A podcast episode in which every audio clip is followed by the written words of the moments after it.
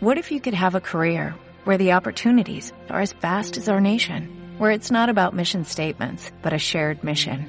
At U.S. Customs and Border Protection, we go beyond to protect more than borders, from ship to shore, air to ground, cities to local communities. CBP agents and officers are keeping people safe. Join U.S. Customs and Border Protection and go beyond for something far greater than yourself. Learn more at cbp.gov/careers. Hola, buenas noches. Buenas noches. Estamos en un programa más de El Chacachaca del Amor. Ya saben, eh, un programa 100% sobre sexualidad y problemas que tienen que ver exclusivamente con el desarrollo de la sexualidad en la humanidad. Hoy vamos a tener el tema de la doctora Lomán y el doctor Lomán. Se van a presentar y nos van a decir cuál es el tema que tenemos hoy. Hola, ¿qué tal? ¿Qué tal a todos? Buenas noches, soy la doctora Silvana Lomán. Es un placer estar con ustedes hoy, como cada jueves, y elegimos para seguir esta, este ritmo que tenemos de sexualidad en la juventud. Vertíginos. eh, decidimos que el tema de hoy sea infecciones actuales y comunes este, en los jóvenes. Bueno, en, Válgame. en, en cualquier edad reproductiva. Eh, ¿A qué edad? Sí, No ya. eh, digamos desde los 13 años hasta los 80 años, ¿no? mientras tengan vida sexual activa. Eh, y hablamos de lo que se llaman enfermedades de transmisión sexual. Anteriormente se les decían enfermedades venéreas. ¿Por qué se le decían enfermedades bueno, venéreas? buenas noches, soy el doctor Carlos José Lomán. Digo, por si no, Por si no lo habían- por si no lo, lo habían notado o reconocido. Aquí estoy, nueva- aquí Ah, estamos bueno, nuevamente. bueno. ¿Por qué le decían vene- venéreas? Eh, por las en, en inglés eh, se- de ahí se vino el término de una prueba. Ajá. O sea, la sífilis fue una de las epidemias más grandes que hubo relacionadas con la enfermedad de transmisión sexual. La sífilis pues mató a, millones de personas en digamos en los en los siglos eh, 16, 15, 16, 17. Eh, se echaba la culpa en aquella época cuando, cuando se detecta que es la sífilis, todavía en el siglo 19, 20, en principios, todavía había muchos casos. Le decían el mal inglés y el mal francés. O sea, los Oh, franceses ya. le echaban la culpa a los ingleses, los ingleses a los franceses. Pero había un intercambio ahí entre... La cochadera entre Sí, sí. ingleses y franceses, ahí salió Había todo. Ahí todavía salió un... todo. Entonces, detectan, en inglés se llaman, eh, el- la prueba para detectar Ajá. la sífilis es BDRL. BDR. Venereal Disease Reactive Lytics. Ah, perfecto. Este es el nombre de las siglas que conocísimas. Quiero una prueba de BDRL. Se pide todavía en la actualidad, eh, se sigue solicitando. Pero ya no es común. Yo realmente en mis 37 años de médico he visto dos o tres casos de sífilis nada más. Ah, sí. O Y, sea, en- no y en etapas iniciales. No, porque, porque antes había tanto problema, porque es una bacteria, el treponema, y es eh, se mata con penicilina. Pero la penicilina vino apareciendo ya a nivel mundial pues en los 50. Entonces, de ahí para atrás, pues no había cómo matar al... al- al- Era... Era mortal casi un 100%, ¿no? Entonces, sí, porque lo que usted eh, menciona ahorita es importante, ¿no? De dónde viene el término de, de veneria, porque para quienes nos están escuchando, para quienes descarguen el podcast y lo que sea, en algún momento dentro de su eh, mente seguramente o han escuchado, no sé, eh, el término venerio, han de pensar que no es una...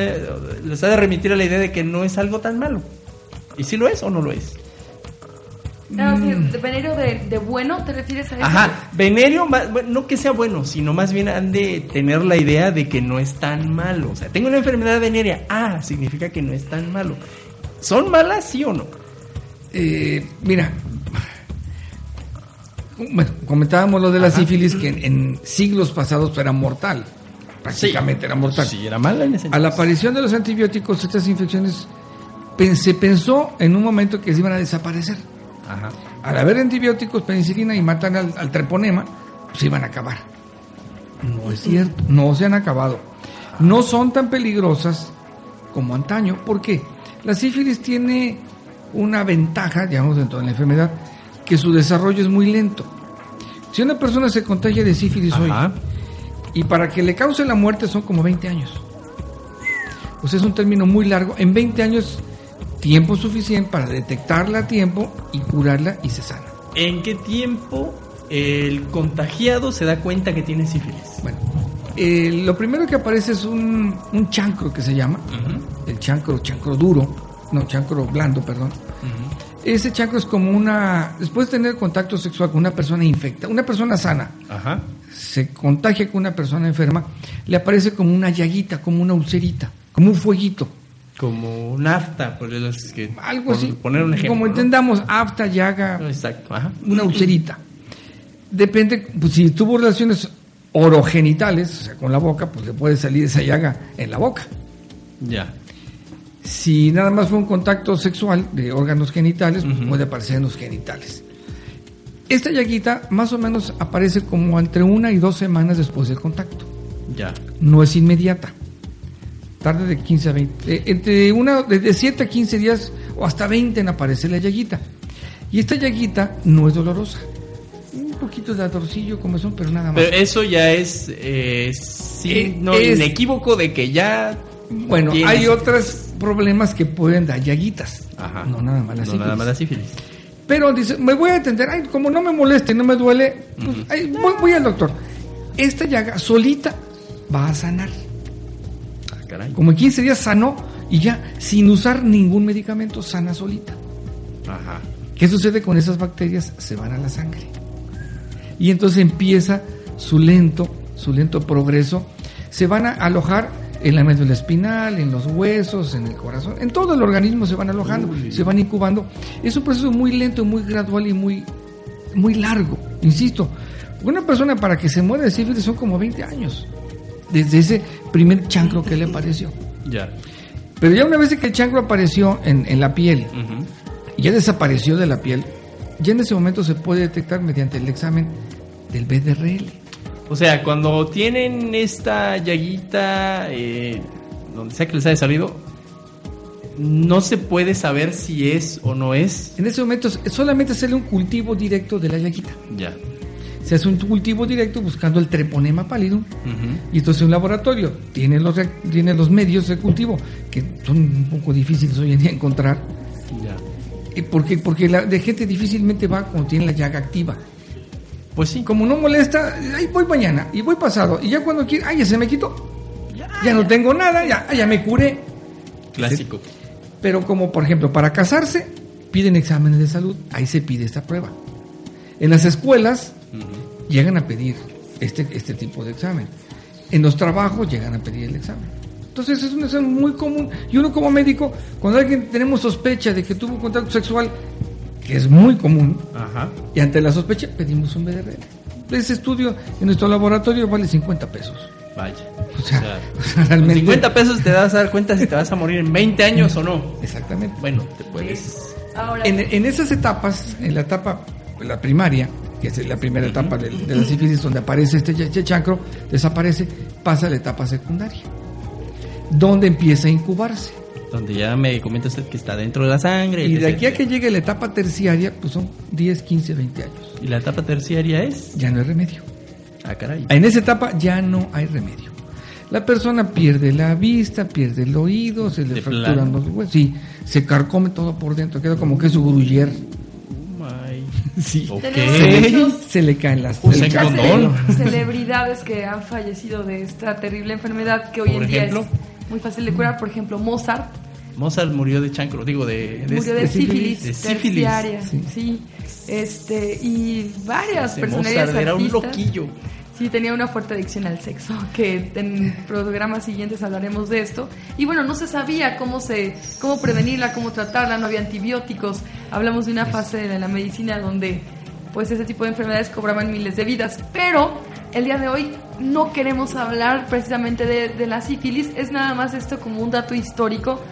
Sí hay, yo también creo que he visto en mi vida, hasta ahorita en 11 años que llevo ejerciendo, he visto tres casos y los tres casos curados, desde luego en, en etapa Ah, se cura. Actualmente se cura. Sí, Se eh, cura siempre y muy- cuando no llegan a la etapa terciaria. A mí no me ha tocado ni un caso de etapa terciaria. No, ni a mí. Primero ha sido etapa, casi siempre la segunda etapa. Que la primera que damos es que es el chancro. Desaparece, es la primera etapa.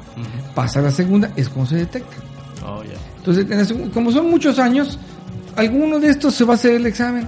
Y entonces si detectamos, ¿sabes qué? Si tiene tratamiento con penicilina, en cualquier tipo de penicilina, hay muchos tipos, sabemos cómo tratarla Y al rato hacemos el examen y sale negativo y ya no, no hay problema. Esa persona sigue Vaya. su vida normal y no pasó a mayores. Entonces, yo lo que quisiera empezar a hablar, regresándonos un poquito, es cuáles son las enfermedades de transmisión sexual, comúnmente llamadas ETS o enfermedades venéreas, que actualmente afectan a la población mundial y en específico de nuestro país y de Jalapa. Resulta Perfecto. que es, es cualquier infección que puede transmitirse por vía sexual. Y voy a hablar de las cuatro más comunes. ¿Qué son? La más común en el mundo, y Jalapa no es la excepción, es la candidiasis vaginal. Esta candidiasis es un hongo que en realidad tanto tú como el doctor Román, como Manuel que nos acompaña hoy y como yo tenemos cándida viviendo en nuestra piel. Es un, es un hongo, una levadura que ahí está. En cierta manera forma parte de nuestra flora normal, es decir, de, las, de los bichitos que nos protegen Ya. pero es un es una levadura, es decir, es un hongo oportunista. Entonces, cuando se bajan las defensas por alguna razón, este hongo aprovecha para causar daño. ¡Ataca! Un ejemplo, eh, no sé si han escuchado aquí en la, en, en la mesa tú. Serge o Manuel, el dichoso algodoncillo en los bebés. Mm, Nunca lo he escuchado, es la primera vez que lo escucho. En los bebés en la boca. Bueno, es algo bastante común si nos están escuchando varias Personas, personas, ajá. eh, sobre todo las abuelitas le llaman, ay, al bebé le dio algo, algodoncillo. Es como si, si al momento de tomar leche al bebé se le hubiera pegado una costra de leche en los labios, en la lengua. Da esa apariencia como de algodón blanco, como una capa de algodoncito blanco. Como si fuera el bigotazo de chocomilero, pero Ajá, blanco. pero ¿no? leche blanca. Y esto es porque el bebé, como apenas se está adaptando a, a un ambiente lleno de cándida, que es el hongo, bacterias y demás, el bebé a veces tiene un poquito las defensas bajas y entonces esta cándida que normalmente no debería de causarle un problema, le causa una infección. ¿Nacemos con eso o lo adquirimos? Lo adquirimos. Nos tenemos que adaptar a la cándida eh, desde los primeros O meses sea, de vida. nos lo vamos a adquirir porque lo vamos a adquirir, o sea. Es inmunidad adquirida. Ahora, eso es lo puse como ejemplo en la boca. A todos nos puede dar en la boca. En este caso no es de transmisión sexual porque es un, uh, un honguito que vive en la piel eh, cercana a la boca y que por las defensas bajas se fue a la boca. Pero el- hablando específicamente de transmisión sexual, Ajá. como este honguito está en la piel de todo el cuerpo, puede estar en la piel del pene y en la piel de la vulva, pero nunca adentro de la vagina Ya. y tampoco adentro del pene, es decir, en la En la uretra, uretra o este o en la vejiga o este Siempre de manera externa. siempre debe ser externo. Entonces supongamos que le dio una gripa a la chica Ajá. o al chico le dio una gripa, entonces sus defensas bajaron Defensas bajan, bastante ajá. y de ahí la cándida aprovechó para causar una infección vaginal o una uretritis en el pene. Ya. Esto generalmente no da ningún síntoma, que es aquí el detalle importantísimo. Generalmente da un, ligera, un ligero picor, es decir, una ligera Ajá. comezón. A veces puede haber un poquito de flujito ligeramente blanquecino, Ujú. pero a veces nada más enrojecimiento y a veces no se siente absolutamente Nada, nada. nada, nada. Entonces, ¿cómo sabes? ¿Qué pasa? Ajá. Hay que revisarse anualmente, por eso hay tantas campañas de concientización en donde hay que hacernos una vez al año el Papá Nicolau a partir de los 21 años o a partir del año de que empezamos a tener vida sexual activa. Ajá. Y en el varón, cada año igual con un médico, que eso no hay tanta concientización para que... No, por ese lado es más eh, del lado de la mujer. Entonces, ¿a qué voy? Generalmente es un hallazgo. Cuando, cuando la paciente va a nuestro consultorio y le tomamos la muestra del Papa Nicolau, que es la citología, que hay que tomar una muestra del cervix, o sea, del cuello de la matriz, la mandamos a patología y ahí nos, nos cuenta la patóloga que resulta que está viviendo el honguito adentro y que le está causando inflamación y que le está causando cambios celulares y que el honguito ya está a todo dar instalado sea, en, la vagi- en la vagina. Es- Eh, está en la piel, de manera externa. sí. Cuando ya causa problemas es porque ya está dentro. Ya lleva meses viviendo adentro, ya formó una natita blanca y está a todo dar calientito, recibiendo comida y ya dejó de portarse buena onda. Ya no es parte de la flora normal que nos, defe- que nos defiende, ya es una Oh. infección.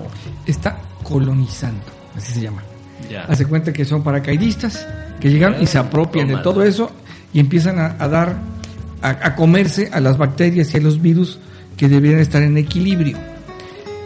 El hongo, en este caso la, la, la- la- cándida, o cualquier hongo en general, requiere tres factores para que se multiplique.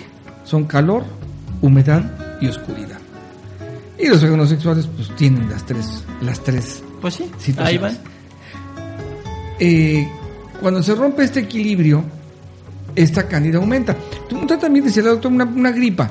También, una persona, por ejemplo, está enferma no de gripa, sino tiene una diarrea o tiene otra infección de la piel y le dan mucho antibiótico o se automedica. Y toma mucha penicilina, antibiótico inyectado o en cápsulas o suspensión, pero toma más de la cuenta sin una supervisión. Y como el- los- la penicilina está hecha a base de hongos, es como abonar a la cándida y al rato resulta que el, el paciente empieza con mucha comezón, empieza con mucho flujo y empiezan hasta el pleito en la pareja, con quien te metiste, con quien te acostaste, ¿no? Fue porque tomó mucho antibiótico. Ya, ya, ya. O sea, no, tampoco es para echar la culpa No. por... ¿Qué, qué otras causas provocan la cándida? Los diabéticos, por ejemplo. Ah, Nos hemos dado cuenta en muchos casos de los diabéticos que de repente dice, ay, es que, eh, el- por ejemplo, el varón Ujú. eh, o la mujer, es que me da mucha comezón en mi parte. Bueno, una pomada, un tratamiento, pasan 20 días, un mes, dos meses, tres, y le vuelve, oye, me volvió. Cuando empiezas a ser repetido, ojo, vamos a hacer un examen de glucosa. Y en un porcentaje muy alto ya son diabéticos. Y el primer síntoma del diabético llega a ser la cándida. Va, es detectable así. Es- no- o sea, nos ha tocado en muchos casos. Sin ¿eh?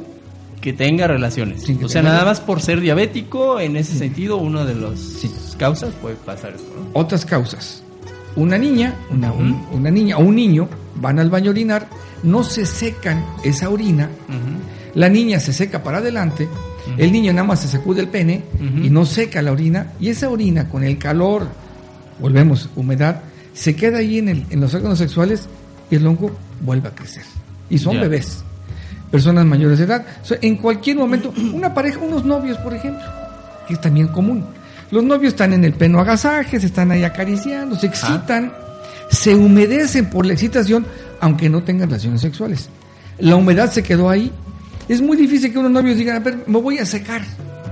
O que, diga, o que diga la chica o que diga el chico, me voy a secar porque estoy mojado. No, no, o sea, se, se aguanta uno al decir esas como que nos da pena decir me estoy mojando. Pero esa humedad se va a quedar ahí un buen rato. Se separan los novios, o sea, no tuvieron Nunca contacto tuvieron íntimo, contacto sexual nunca tuvieron nada. Ni íntimo nada, fue nada más el puro eh, agasaje, la excitación, se dejan de ver, no van al baño, se quedan varias horas con esa humedad excesiva y tengo por seguro que ese mismo día o el siguiente día ya apareció el hongo. Vaya, eh, o sea, aparece, es, es muy fácil. es de que muy aparezca, fácil, entonces. muy fácil. Por eso puse muy este fácil. ejemplo de los bebés, los bebés que acaban de nacer, que se están adaptando a, a nuestros bichitos del mundo exterior, porque en la pancita de mamá estaban en un ambiente completamente estéril, les puede dar en la boquita y no tuvieron ningún to- contacto sexual. Ahora, si ya, si ya tiene hongo alguno de los dos, que no fue por relaciones sexuales, pero ya lo tuvo por alguna causa que dijimos, si esa persona tiene el hongo y tiene relaciones sexuales, sí se lo va a contagiar la pareja. Porque ya Ahí es sí una- lo contagia. ya es una cándida que ya dijimos, ya se pasó del otro, del otro bando, dejó de ser buena onda y se está aprovechando. O sea, quiero entender entonces que en una pareja, si uno ya tiene esta enfermedad y la otra persona no la ha desarrollado, o sea, sí la tiene ahí de manera latente, pero no la ha desarrollado, tienen relaciones sexuales, inmediatamente este detona eh, Sí. lo latente Sí. en la otra, pero así. Sí, pero de dos- Y recordemos que muchas veces, la gran mayoría de las veces, no hay síntomas o son síntomas que pasan desapercibidos. Eh, la, la comezón es leve y entonces es muy común que se autorreceten pomadas para rosaduras. Oh, ya. La dichosa pasta al azar, este, Capent, vaya, hoy en Cosas día que-. Cosas que no van a servir, pues. Pues le van a quitar la comezón, Nada que más. es lo que el paciente busca, pero no lo van a curar. O sea, lo interno es... Entonces que quede muy O claro. para, o para las niñas bien, ¿no?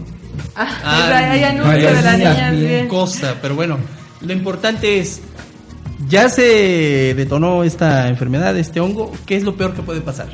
Pues para allá iba. Eh, si uno no se hace el chequeo porque no tuvo síntomas o porque los síntomas se los quitó con la pomada que vio en la tele eh, o porque la que le dijo el vecino, entonces si no se hace su chequeo anal, que es el que estoy estaba mencionando que era muy importante, no se va a dar cuenta.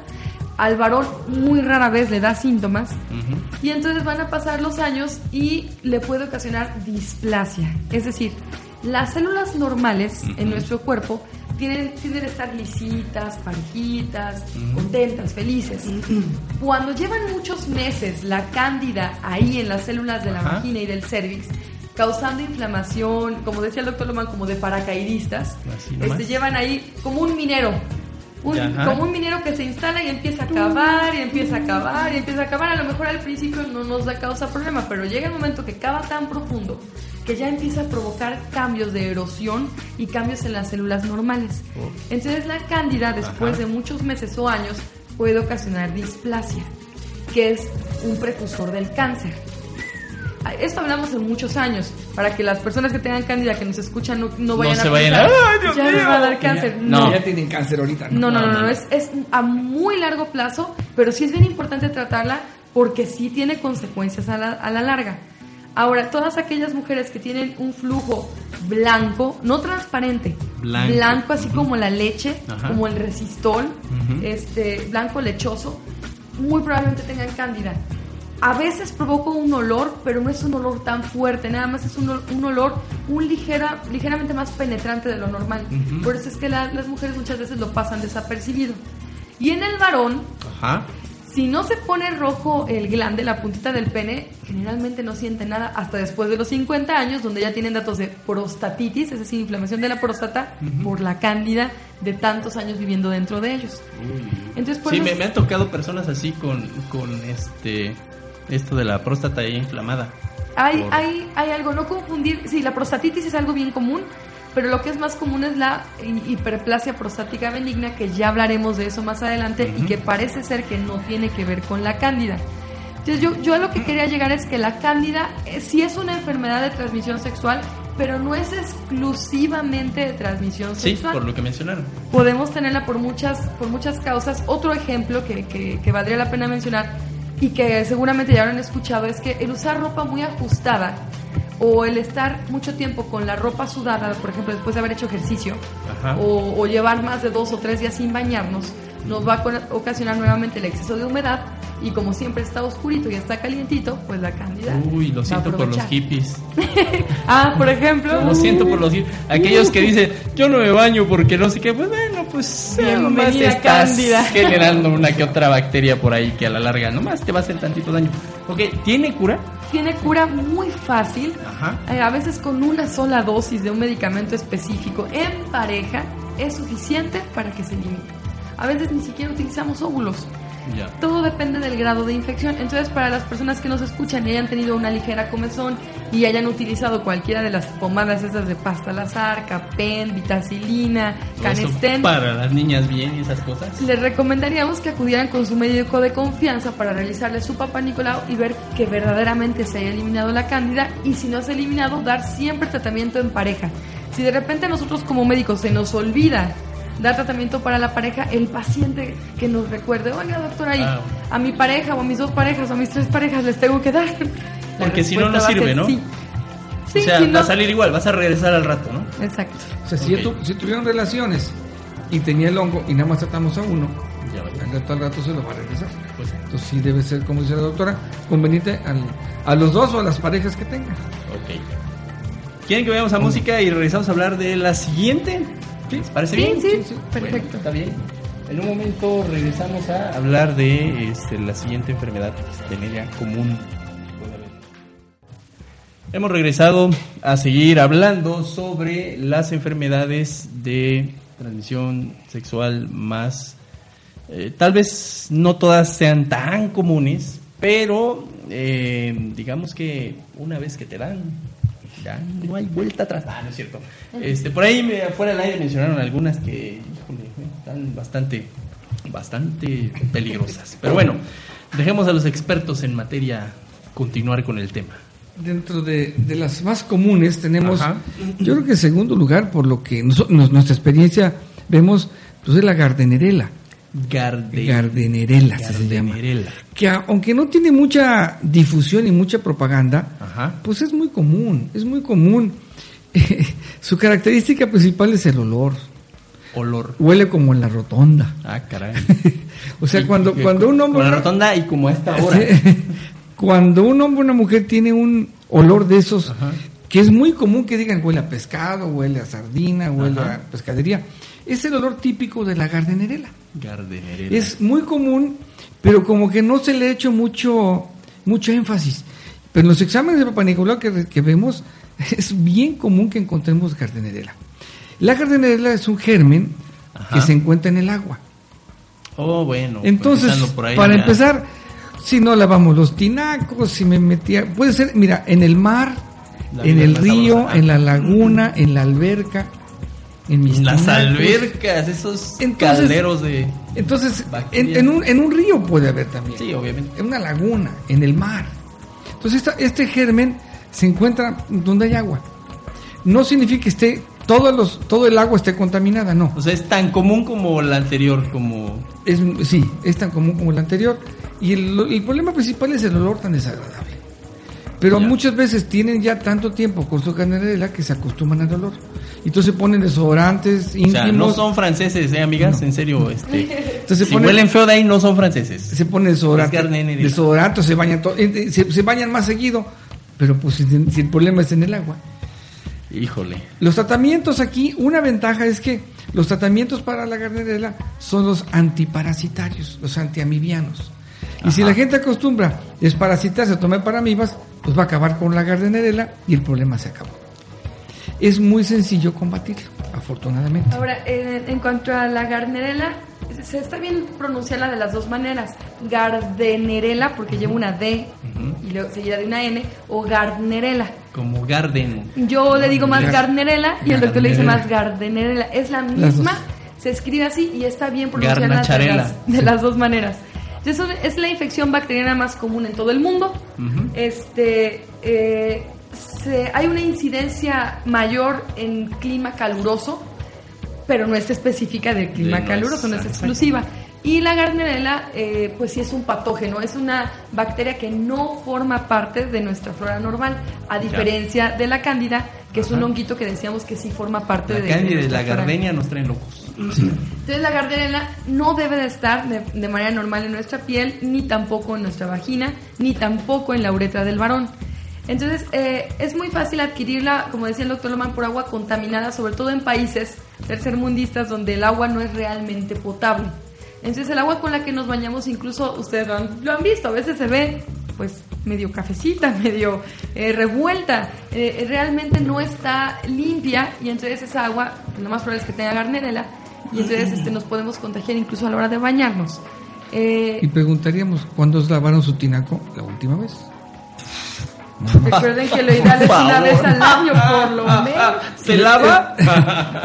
Es, es de una dos veces al año. Sí, obviamente, ¿no? Digo, eh, actualmente ya existen estos tinacos que tienen ahí su sistema de drenado y etc, etc, ¿no? Entonces, porque también, seamos sinceros, muchas veces el lavar el tinaco para muchas personas significa tirar todo el agua que había dentro del tinaco y desperdiciarla. No, no, no. Aunque sí, aunque a veces la pueden reciclar, la pueden usar para otras cosas. No, no necesariamente. Como aquí sabemos que hay tandeo, le cierran a la llave de paso. Exacto. Esperan a que se vacíe y en ese momento la- se lava el tinaco. Lo ideal es que sea cada seis meses. Si de plano hay mucha flojera o, bueno, muchas ocupaciones, puede ser una vez al año, por lo menos. Y les diría también, ¿ya revisaron si sus tinacos tienen sus tapas? Ese es otro punto muy importante. Y una, una ocasión. O sea, Estoy seguro es- que sí me dio gardenerela porque una vez se murió una paloma en el tinaco. Es muy, es- es- son cosas muy comunes, pero como está hasta arriba, está en la azotea, Exacto. difícilmente subimos a ver si tiene tapas mi tinaco. Hasta que no empieza el agua a estar medio fea, o se ve Oler. otro color, O sea, o oler. la- las vuela el viento, eh, me ha tocado. Sí, por eso sucede, o sea, es algo te que- estoy Sí, comentando porque son común, cosas ¿no? muy comunes. Y, y la gente, ay, me robaron mi tapa, ay, me la robaron. Sí, alguien, un ladrón de tapas de tinacos. es una plaga, no, seguramente. Puede ser, o pudo haber sido el viento. El chiste es que hay que dar mantenimiento a, a- a nuestra Sí. agua O le Tiene dieron que dar. mantenimiento y no, no lo cerraron bien y salió volando. Exactamente. Y hay que cuidar porque es- se contagia de esta manera, por contaminación. Y los síntomas son bastante diferentes a la cándida. Generalmente el flujo es verde Ujú. o amarillo Vale. y el olor es, es característico. Como dice el doctor Lomar, es como olor a pescado o a veces no es tan fuerte, pero sí detecta Hablamos la paciente. de las mujeres, ¿verdad? De la garnera. No, Sí, el hombre también. el de también. las mujeres. No, no, digo, en el sentido del flujo.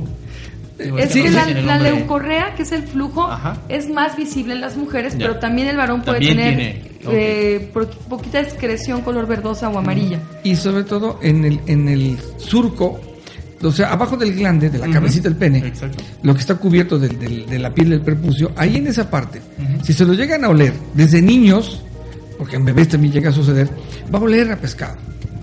Ok. ¿Sí? Es que jugó, es que sudé mucho, es que fue a jugar. No, no debería oler. Y a veces también se da cuenta, aunque no tenga flujo el hombre, pero sí tiene el olor. Tiene el olorcito. Y la mujer, el olor es característico. A veces no es tan fuerte, pero sí detecta que no huele normal. A veces nos dicen, no huelo muy feo, pero huelo muy fuerte. Entonces lo más probable es que sea Garnerela. Eh, lo mismo, hay que tomar la muestra Ujú. de Papá Nicolau, hay que enviar al patóloga y el patólogo o la patóloga es la que siempre nos confirme el diagnóstico. Puede ser, de hecho es bastante común que haya Garnerela y además Cándida. Al mismo tiempo. Sí. Es común. Sí, es común. Sí. O nada más Gardnerella o nada más. Cándida, pero es común encontrar las dos. El tratamiento, afortunadamente, como dijo también el doctor Lomán, con eh, los desparasitantes para amibas más comunes también se elimina la Gardnerella y con, claro, desde luego, con medicamentos para, para bacterias. Misma pregunta. ¿Qué es lo peor que puede pasar con solo con la Gardnerella? Lo mismo que con la cándida. Como es un patógeno, eh, este no es oportunista, es directamente va. llega a invadir, causa inflamación, causa que el, que el flujo cambie, porque el flujo es una manera de defenderse del cuerpo. Ajá. El flujo verde o amarillo es pus, quiere decir que el cuerpo está produciendo defensas para eliminarlo, pero generalmente no puede el cuerpo solito. Y entonces, este, pues es cuando hay que dar tratamiento. Ya. Si no se da, sigue avanzando la inflamación y otra vez empeora, las células empiezan a cambiar y se puede dar una displasia por infección e inflamación de tantos meses o años con la garnerela. Igual no, no quiere decir que con esto las pacientes que nos estén escuchando, que les acaban de decir que tienen garnerela, piensen que tienen cáncer. No. Pero si no se tratan y no se cuidan a la larga, a lo largo de meses y años, sí puede provocar displasia, que es pre-cáncer. Antes de. Ok. Va. Ahora creo que de la ganadera sería lo más importante. Hay otras maneras de, de contagiarse, no solamente de con- por contacto, contacto sexual, perdón. Por eso mencionábamos lo de el agua no potable o el agua de un tinaco que no se ha lavado en dos años o el agua de un tinaco que no usa tapa y que se contamina. O bien no lavarse las manos Ajá. antes de hacer pipí. Es muy común que las mujeres y los hombres no tengamos la costumbre de lavarnos las manos antes. Y las manos es lo que con lo que tocamos todo. Exacto. Entonces, si tenemos nuestras manos sucias y nos tocamos nuestros en el caso abrir del la varón- puerta. en el caso del varón se tiene que tocar su pene para dirigirlo y poder orinar. Y en el caso de la mujer tenemos que limpiarnos con la mano y el papel para, para secarnos la orina. Entonces, con esto, si no tenemos la mano limpia y llegamos a tocar nuestra piel de la vulva o el varón su pene, eso puede ser suficiente para Suficiente contagio para por, por Gardnerella. Y por ejemplo, si el hombre tiene que usar las dos manos para dirigir el pene, pues entonces, pues sí, este, debe ser las dos manos, ¿no? Digo sí, porque tiene, tiene que serle canalito. Sí, sí, no. O porque sí. es muy grande. Sí, no, no, no por el tamaño, sino para que, haga, para que haga canalito y la orina escurra. Ah, ok, ok, ok. Va. Y creo que esa sería la garnera. Vamos con la tercera infección más La frecuente. tercera, ajá. Que es un parásito que se llama Tricomona vaginalis. Se escribe trichomona. Ajá. Es también correcto decirle trichomona. A nosotros nos gusta más decirle La tricomona. trichomona. Tiene un dibujo muy característico. Voy a publicar una foto. Parece Ajá. como una cebollita con pelos. Es este, una vez que ve uno una tricomona en el microscopio jamás se olvida porque es un parásito bastante grande. Grande viéndolo a través del Sí, microscopio. obviamente. Comparado con otros No, no. parásitos, podemos decirle No que piensen que es del tamaño de una de un frijol, de un perrito, no, ¿no? no, no. Sí, de no, un gatito, no, no, ¿no? a través del microscopio. Y, y esta es prima hermana de la amiba. Ah, sí. Sí, es parásito como la amiba, son primas. Vaya, vaya, vaya, vaya. La tricomona, hasta la fecha, me toca todavía leer bibliografías donde menciona que es exclusivamente de transmisión sexual. Y no y eso no, No es cierto. Ok. Sí se asocia, o sea, sí es más fácil contagiarse por tener vida sexual con personas contagiadas. Es decir, una persona promiscua que tiene muchas parejas sexuales, sí es más fácil que tenga tricomona. Pero no es exclusiva de esto. O sea, no la no puede no adquirirla de esa manera. ¿no? Exacto, puede adquirirla de otras maneras, otra vez con agua contaminada, con este fomites, es decir, con prendas contaminadas. A veces aquí en, en México todavía no es tan común, afortunadamente, pero en Japón eh, eh, hay una moda en donde la chica eh, va a la tienda, se quita su calzón en, en ese momento, su ropa interior, y la deja en un depósito. Entonces llega otra persona, ya sea hombre o mujer, y puede comprar esa, esa pantaleta.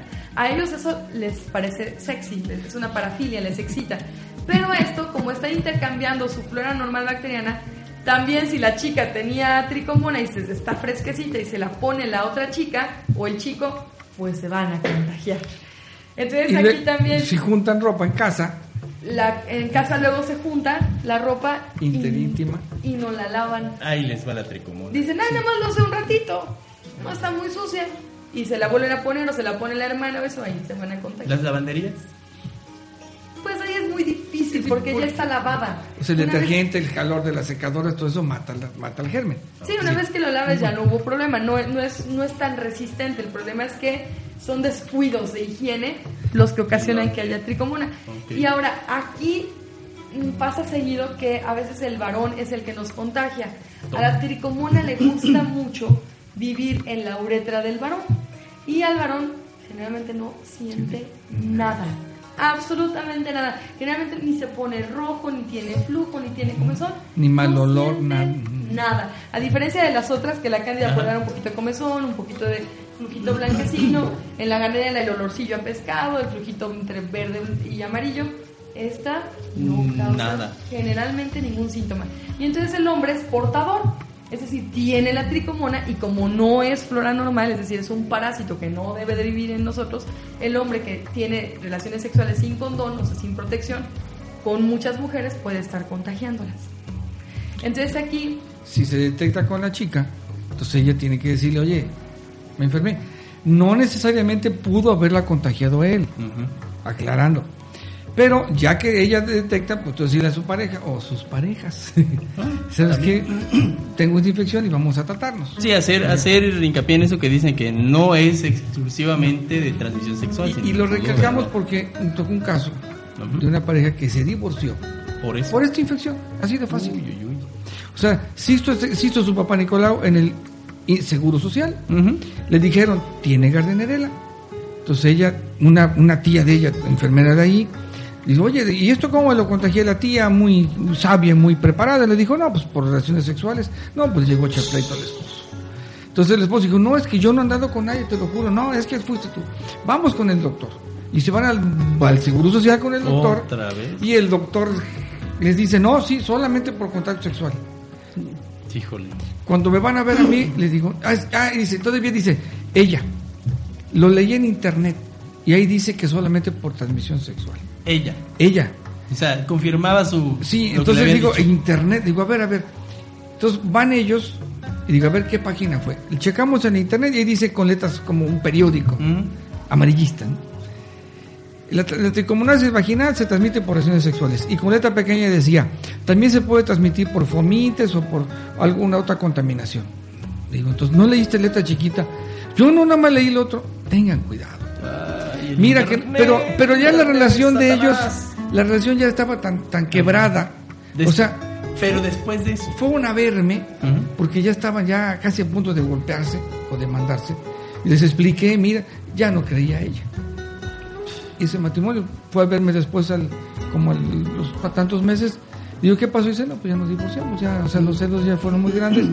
Y yo realmente, Qué pues, mal. por más de que quise, por una mala información. Eso es pa- aparentemente la gota que derramó el vaso. No sabemos hasta dónde. Sí, posiblemente ya traían otros problemas. Traían otros problemas. Pero, ¿hasta dónde puedo llegar una mala información de este aspecto? Exacto, y aparte, como usted dice, leer algo en internet que muchas veces antes de quitarnos una duda nos mete más dudas, nos mete más broncas y no hay como ir a consultar a un médico. Y en este caso, debieron haber ido más de uno, porque como usted dice, fueron al seguro y en el seguro nomás les confirmaron lo que leyeron en internet. y no les dan tiempo para, o sea, No no, no, dimensionan, no les interesa ver qué sucede, qué complicaciones hay. Sí, eso es órale, ya. Sí, ya, punto. Sí. Ahora, a mí me tocó un caso de una, de una pareja. eh, llegan los dos, ella tenía infección por tricomona, por gardnerella y por cándida. Entonces Tres digo, en uno. Tres en uno. Digo, bueno, ella nunca se había hecho el papá Nicolau. Y hablamos de una, creo, que tenía como 34, 35 años. Entonces le digo, bueno, estas infecciones, así como las veo de, de severas, de fuertes, yo estoy casi segura que tiene tiempo que tiene las tres infecciones. Entonces ahí hubo una pelea muy fuerte porque ella decía que era virgen. Ahora, es decir, que no se había acostado con nadie más más que con la pareja con la que iba. Puede ser cierto. Puede ser que haya tenido las tres infecciones por otras causas, Sí. pero que como nunca se había checado y no tuvo síntomas fuertes, nunca se dio cuenta y al momento de empezar su vida sexual activa ya decidieron checarse y es donde se da cuenta. Pero para ellos fue, fue algo, no me creyeron. O sea, fue un no. Ella dice no. Él ahí era el que dudaba. Yo creo que ella no es virgen, yo creo que tuvo muchas relaciones con alguien. Entonces ahí la verdad es que es imposible saber quién dice la verdad. Y eso no es lo importante. Pues sí. Ojo con esto. O sea, ya, ya decidió formar una relación.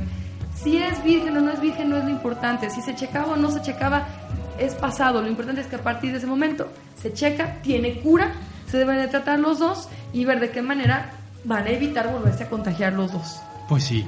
Entonces, hay, hay cosas que son imposibles para el médico saber quién fue. Sí, Pudo no. haber sido que, que efectivamente el- la pareja también, el, el varón, la haya contagiado al momento de tener la primera relación sexual. Puede ser que ella ya las haya tenido. Puede ser que los dos hayan tenido las infecciones. O sea, las posibilidades son muchas. Entonces, no, no cerrarnos, eh, como decía el doctor, a que solamente es porque tuvieron relaciones sexuales ellos dos y que no hay ninguna otra manera de, de contagiarse. No.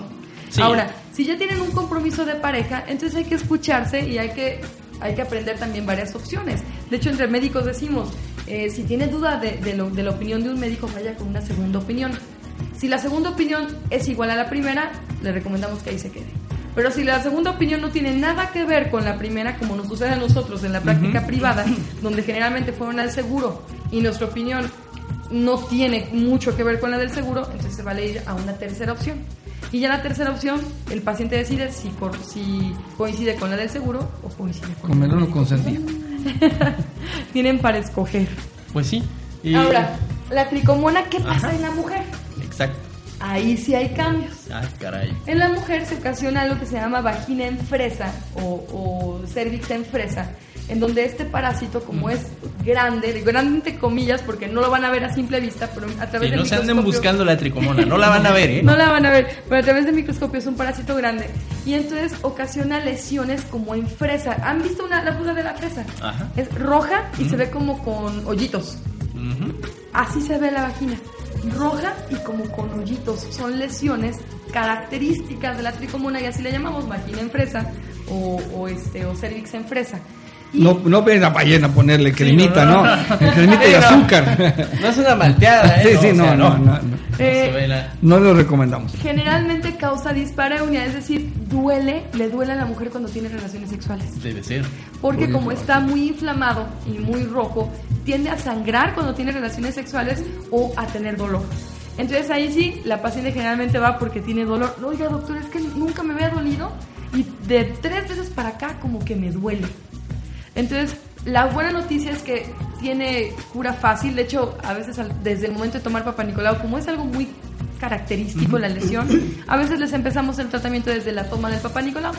A veces no, a veces nos esperamos hasta que llegue el resultado para estar completamente seguros y damos tratamiento. Nuevamente, el tratamiento es un desparasitante que es también bien sencillo de tomar. Hay hasta tomas de un solo día. Siempre se da en pareja y, y la tasa de curación es altísima. Se curan. Es fácil curarse. Complicaciones las mismas que las dos anteriores. Si no Todo. se trata, Se tratan, se los va a cargar el payaso. displasia y después cáncer. Y vamos con la número 4. Vamos con. La número. ¿Quieren que veamos a música y regresamos a la 4 o vamos directo a la 4? Lo que ustedes digan. ¿eh? Si quieren, música, y regresamos Y con el plato fuerte. con la mera, mera de todas las enfermedades que. La más, sí, el, yo creo La que más. es la Estas sí se mueren todos nomás con mencionar el nombre. Sí se ah, no es cierto. regresamos ahorita. ya regresamos a. Ay, el eco otra vez. Don't Stop Me Now. Bueno. Sí, escuchamos a Don't Stop Me Now de Freddie Mercury. Que murió por una enfermedad de transmisión sexual. Digo, para variar tantito. falleció por VIH, pero muy ad hoc al, al tema de hoy. Digo que algo tan común. ¿verdad? Y de ese, de ese VIH, pues vamos a tener que hablar un programa casi especial. Un programa especial de Eh, VIH. Ya no es lo mismo que le pasó a nuestro querido Freddie Mercury. Freddie Mercury, eh, a esa generación pues sí les fue muy mal. Hoy en día ya no, no les va tan mal. Pero sí hay que ser, hay que aclarar muchas situaciones que hay mucho mito alrededor del SIDA. Exactamente, sobre Entonces, vamos, mitos, y eso requerimos un poco más de tiempo, ahorita ya realmente se nos está acabando y todavía nos falta hablar de algo más frecuente. El ¿Qué SIDA, es? sí hay SIDA, pero no es tan frecuente como otras Como enfermedades. pensamos. Exactamente. Como tenemos de, de otras enfermedades frecuentes en nuestro Ajá. medio, pues tenemos la el la torul- el torulopsis es otro tipo otro tipo de hongo, así como la cándida Ajá. es otra variedad de hongo. Casi lo mismo que la cándida, pero menos frecuente. El tratamiento es el mismo que el de la cándida. El mismito. Da menos síntomas todavía, es más difícil percibir. Todavía la cándida se puede notar, la torulopsis no se puede notar.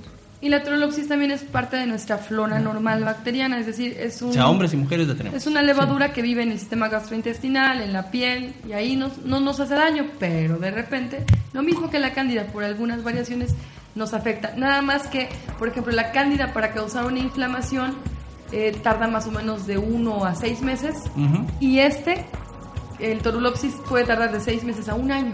O sea, es mucho más el lento. doble. Sí, es mucho más lento para causar inflamación y daño.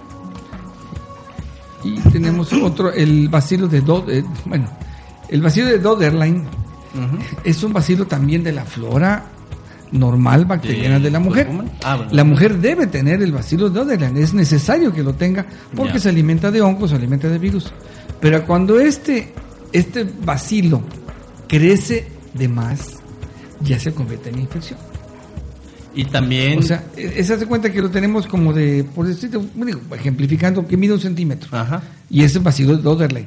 El mismo bacilo, cuando mide 10 centímetros, ya no es bacilo de Doderlein, Y es Leptoptrix. Leptotrix. Ah, y si llega a crecer, o sea, digo, no, En esa comparación, ¿no? sí, Pero, o sea, llega a sí crecer. llega a duplicarse mucho Sí. de manera. Y no da tampoco ningún síntoma. Inclusive está un flujillo, está transparente, clarito, puede ser. ¿Cómo son detectables eh, tanto el anterior como Papa Nicolaus. Solo con Papa Nicolau. El Con cultivos. Leptoptrix y el. Y este. Con cultivos, pero el Papa Nicola preferimos el Papa Nicola porque ahí se detecta. Ajá. Y aparte estamos revisando células malignas, buscando células inflamatorias, que en un cultivo solamente va a haber bacterias u hongos. Nada ¿Y en el caso de los hombres? Uh, es una buena pregunta. Este, este, eh, en este caso los hombres mm, es dificilísimo detectarlo, pero el hombre sí la puede, la puede tra- se puede transmitir. ¿El hombre la puede transmitir por ser portador no? no, ahí, ahí No, sí, no ese vacilo solamente vive en la vagina. Ah, bueno, el. Leptoptrix es, una enfermedad Ah, bacteriana exclusiva de la mujer porque forma parte de nuestra flora normal, pero cuando esa flora normal, por alguna razón, O sea, se amigo, si tienes Leptotrix, amigo, entonces no eres amigo, eres amiga. Lo que pasa es que si ella tiene leptotrix Ajá. y tiene relaciones, el hombre la puede tener. Y si curan a ella y él tiene relaciones, se la va a regresar. O, Y- si, o si va con otra, pues le contagia a otra. ¿Y cómo, y cómo la detectas en el nombre, el Leptotrix? Pues a, a veces cuando sospechamos de una infección en el varón hacemos un este espermocultivo y un urocultivo. Como el varón comparte eh, la uretra para expulsar tanto orina como semen, hacemos los dos cultivos y con eso ya podemos saber. O un una citología de el exudado uretral. Un Es papá decir, Nicolau del hombre, más o menos. Sí, se le toma una muestra de la uretra con un cepillito especial y se, Se mete. Nada más imaginarlo ya me dolió. se cultiva y se hace una citología como el Papa Nicolau en la mujer para ver Ah, qué células tiene. Aquí lo ideal es dar tratamiento en pareja para que se acabe Siempre, en este eh, bueno, desde que mencionaron la primera que era la... Torulopsis, La cándida. cándida. La cándida, doña cándida, exacto. Sí. De ahí en adelante, lo ideal es que todos los tratamientos sean en pareja. Eh, pareja. Así es. Todos, todos, todos. Todos. todos. Entre ahora- dos, entre tres, entre Sí, los que quieran. sean. Los que estén ahí Que los- inmiscuidos. Ahora, pasa algo bien frecuente. eh, muchas mujeres se sienten mal cuando tienen estas infecciones. ¿Por qué? porque piensan que son sucias, piensan que como si fueran prostitutas, como si hubieran hecho algo malo, eh, que es pecado, que algo no está bien, y- o que la pareja las contagió, o que ellas están haciendo algo mal. Entonces causa mucha resistencia y muchas mujeres no se quieren tratar. Y muchas mujeres no quieren hacerse el papá Nicolau por lo mismo. Porque es que a fulanita de tal le salió una tal cándida, doctora. Y pues eso es bien malo. O sea, sí, les han tocado pacientes así. Muchas. Entonces, doctora, es bien malo. Que no, digo, no, no es malo, ya les expliqué que es así. Bueno, sí, pero pues ya seamos honestas, esto, este bicho no más, nada más porque sí.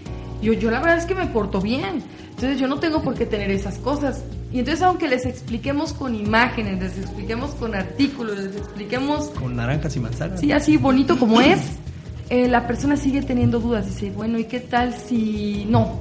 ¿Y qué tal si a mí no, no lo tengo? ¿Qué tal si mi esposo se pasó de listo?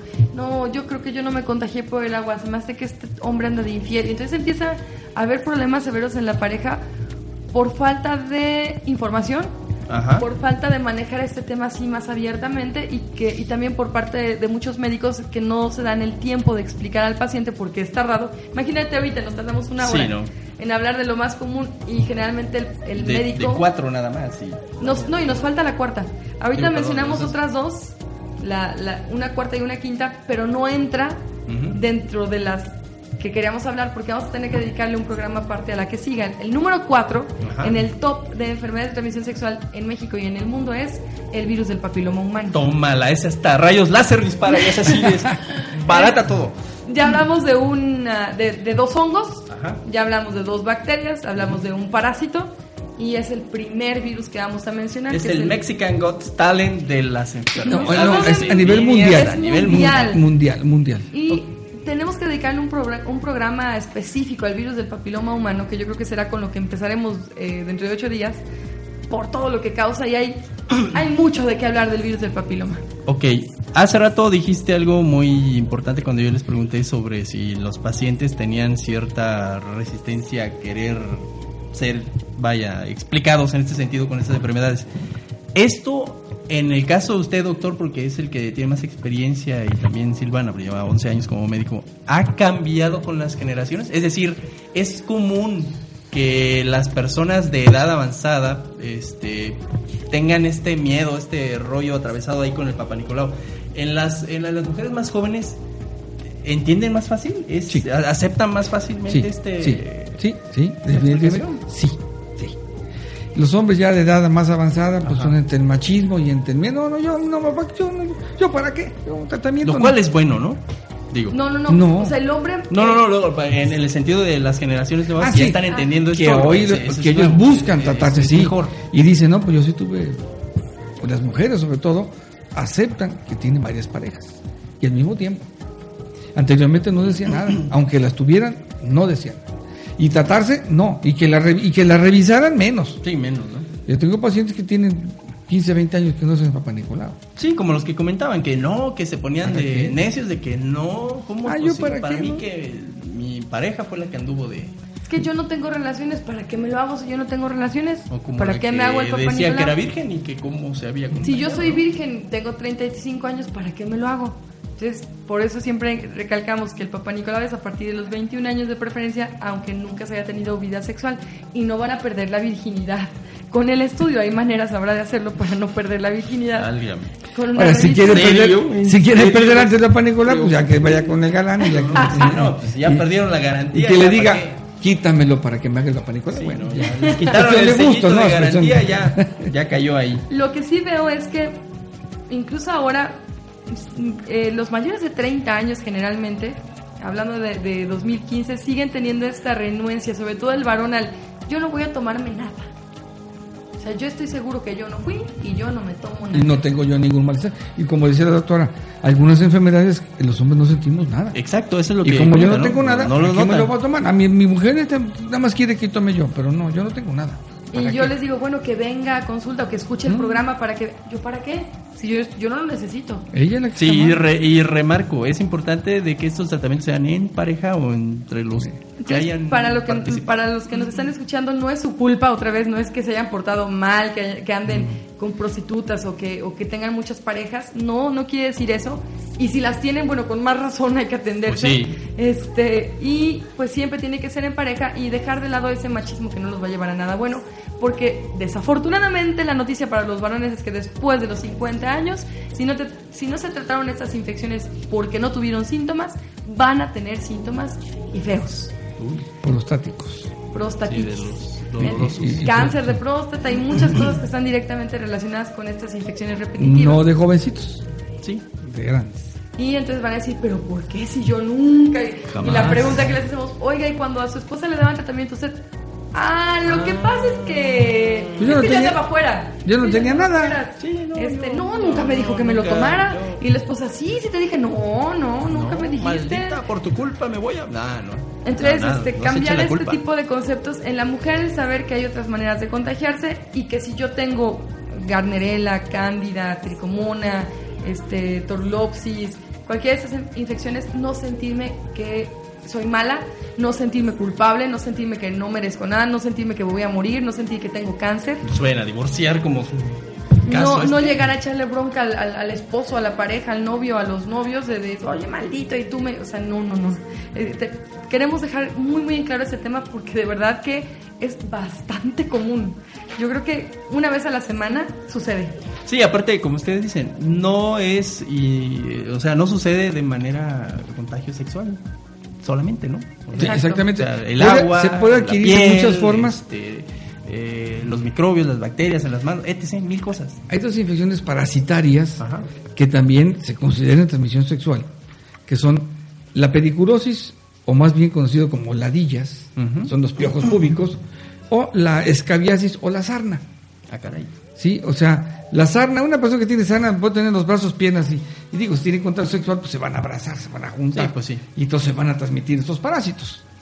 Y si tienen piojitos, pues también puede ser desde la cabeza y puede ser del pubis, que es la pediculosis. Entonces, son enfermedades que también, aunque se hayan adquirido de otra forma, sí se pueden transmitir mediante el acto sexual. En Por su eso forma- en- entran también dentro de enfermedad de transmisión sexual. Y hay otra que entra que aquí en nuestro país estos dos últimos meses nos trae fritos, la salmonelosis. Válgame. La fiebre tifoidea activa, Ajá. si se tiene vida sexual, ocasiona que se transmita de vía sexual. Entonces, es una enfermedad de transmisión sexual. Ya veo. No exclusiva, ya sabemos Ah. que es generalmente por comer alimentos contaminados, Ah, sí, claro, como no. pero Ya. también puede ser de transmisión sexual. por ahí conozco a alguien. Entonces, el próximo tema seguiremos hablando de Nos falta infecciones de- de, transmisión conocidas. sexual, porque nos falta Sí, virus nos del papiloma humano. Muy importante. Herpes genital, que hay. VIH. Ese es un programa completo casi, ¿no? Eh, Toxoplasma gondii, que es un tema... Con el puro nombre. Hepatitis. Ah, la hepatitis C y de que... Sí, esas que dicen ya mejor Esas sí, para que veas, O es sea, un tema todavía son varias al- que son menos frecuentes. Yo diría como que están en, en una segunda división, ¿no? O sea, estas que mencionamos son las primeras, son las, Las de, de- de top ten, top ten. O sea, de- son muy comunes, son las casi titulares. de diario, son casi de Las diario. son de del banca. diario y se curan bien fácil y el tratamiento es sencillo y les va muy bien. Estas de hoy. Preocúpense Esas- por las que vienen. esas otras, Preocúpense por Las las que vienen otras. dentro de ocho días, todas son mucho más difíciles de tratar. Algunas son incurables, pero con un buen tratamiento pueden... Pues, no son tan frecuentes, afortunadamente. O sea, uno puede contar casos con los dedos de las manos de los que uno se ha visto en muchos años. Son muy contados. Las otras que mencionamos hoy, estas podemos decir que, que diario por semana son varios casos. Varios, o sea, no uno, son varios casos por semana. Nos Sí, por, la- nosotros. por lo que ya explicaron, ¿no? Y los otros, de virus papiloma, ese también es más frecuente, más no tanto como las otras. Y ya. VIH, hepatitis, ya son más, más raras, pero sí los hay. sí hay. Sí Y hay. vamos a y aquí hay. Ojalá Jalapa. traigan estadísticas y cosas así para ver cómo andan. Aquí en México Pero el problema es que no hay estadísticas muy confiables. ¿En quién confía uno? ¿Quién Bueno, de ustedes. Es- sí, de Bueno, nosotros es- sí. Ustedes, nuestra o sea, casos experiencia personal, sí. En, en- en la ciudad, ¿no? Digo. O sea, una estadística, pues es de acuerdo a nuestro volumen de pacientes. Y, y por eso lo comentamos nosotros, en base a nuestra experiencia. Sí, porque siempre pasa el que dice, ay, a mí no me va a pasar. ¿No? Así de, no, no. O sea, sí pasa y vaya. Tres de diez personas, por poner ejemplo, ¿no? Entonces, pues los invitamos a, a seguirnos en nuestras redes sociales. Les recordamos es. que en Facebook estamos como el Chacachaca del Amor. En Twitter estamos como arroba chacachaca del amor. Y eh, me pueden seguir en Médica Integral Sakura en el teléfono 186-2572. Doctor. Eh, a mí me encuentran en el, el complejo médico Arboledas, unidad médica Arboledas, ahí en el sumidero, en el 810-0138. Con todo gusto los vemos. Saludos de despedida. Bueno, mi esposa ya Saludos. le preguntaba yo que qué pasó, si me va a casar conmigo otra vez o no. Dice que lo está pensando. Todavía no recibimos respuesta. Todavía, no me recibimos responde, todavía no. Hijo. Le digo, le digo, dice, ¿Ya bueno, hubo serenata? tengo que, no, no, le- pues, salimos de viaje hace rato, ya bueno, la pasamos está bien, toda. está bien, está bien, está bien. Y este, bien, bien, estoy reconfortado. ¿Flores? Flores, pues nada más le digo flores. No, no, tengo que llevar, no, no, no, nosotros le, hay lle- que- no le he llevado estos, estos días, ya, ya, ya. Habrá que insistir un poco más. Sí, sí, hay que, hay que ser más insistente. Dice que, que voy bien, que voy bien. Ahí que va. Ya, que ya ahí la llevo, que ahí la Ahí llevo. va, ahí va, ahí va. Entonces, le mando un besote y un abrazote a Qué mi bien. querida esposa. Y ya por allá voy para allá. Eh, mi hija Paulina y mi hijo Juan Pablo eh, pues, estaban en un evento, tenían una, una pijamada. No, pues, es el curso de verano. Con Ah, los bien, niños, está están medio porno, pues, son con niños de, de 5 años No, a 11 no. años. Pornografía 13 Por infantil. 3X. Y un saludo a todos nuestros radioescucha, como siempre, a todas las partes del mundo donde nos escuchan, este, a nuestros pacientes, a mis amigos, les mando un, fuerte abrazo y un fuerte beso, a Manuel por ser este pues un coach incansable del programa y este y a mi mami que quiero mucho y que hoy nos la pasamos genial. Y a ti Serge, mil gracias Uh. por tu entusiasmo. Y al buen Vic que nos abandona, pero, Eh, pero aquí el está. de- prefiere el deporte. ¿Qué quiso que diga? El deporte, como el si deporte fuera tan para- importante. ¿Para qué haces deporte? Deporte. Sí, sí, es cierto. Ah, No le hagas caso a la doctora. No, no, el deporte es bastante recomendable. Sí. Yo sigo, a mi edad sigo haciendo deporte. Qué bueno. Ah, no, Hablaremos de deporte y sexualidad también. Deporte que- y sexualidad. Sí, Ah, hay, no, hay combinamos. poses. No, sirve muy. Uh, que Hay sí sirve. poses que sí, sí es ejercicio. Vas a quitarnos la duda de saber si es cierto eso que dicen luego en la televisión de que cuando va cierto equipo de seleccionados del país que sea, les prohíben tener relaciones sexuales antes de cada partido porque si no llegan medio Esa es una idea. Mira, la primera vez que se tocó el tema fue en el Mundial de Argentina 78. Nada más te la dejo ahí. Holanda Ajá. causó revuelo. Vamos, fue, fueron casi satanizados. ¿Cómo era posible que los holandeses, que fueron subcampeones mundiales, Ajá. hubieran llevado a sus esposas a la concentración y al Mundial de Fútbol? No era, era inconcebible esa situación. Que bueno que he leído por vamos ahí. a, Vamos a vamos, tocar vamos a hablarlo ahorita. con calma. Sí, sí, comento mejor, mejor después. como una anécdota Sí, sí, sí. desde que a época ya se estaba haciendo polémica ver es y todavía estamos ¿cuántos años después? Y se sigue haciendo. Y se sigue haciendo. Chan, Está bien. Chan, chan, chan. Está bien. Bueno, pues este el próximo jueves desde las 10 de la noche a 11, Sí. de nuevo repetimos el programa de El Chaca Chaca del Amor. Quienes no lo hayan eh, escuchado, este pues pueden descargar el podcast. Y a partir de más o menos pasado mañana, nuestro gran amigo Vic se hace Así cargo es, de- él este, va a técnico. publicar el podcast y escuchen los anteriores porque, bueno, este podcast va a estar ligado al programa que sigue, que son las otras enfermedades no tan comunes, pero más difíciles de tratar. ¿no? Sí, Sí. Entonces, este, pues bueno, esto fue el Chaca Chaca del Amor. Nos vemos aquí próximo jueves. Bueno, nos próximo escuchamos. jueves, claro que nos escuchamos vemos aquí. por aquí. Bueno, hasta Buenas luego. noches, gracias. Bye. Hasta luego. Como nuevo cliente de Western Union, puedes disfrutar de una tarifa de envío de 0 dólares en tu primera transferencia internacional de dinero en línea. Envía dinero a los tuyos en casa de manera rápida, fácil y conveniente. Visita westernunion.com o descarga nuestra app hoy mismo y tu primera tarifa de envío corre por nuestra cuenta. Aplican ganancias por cambio de moneda. No disponible para tarjetas de crédito y envíos a Cuba. Servicios proporcionados por Western Union Financial Services Inc. NMLS 906983 o Western Union International Services LLS NMLS 906985.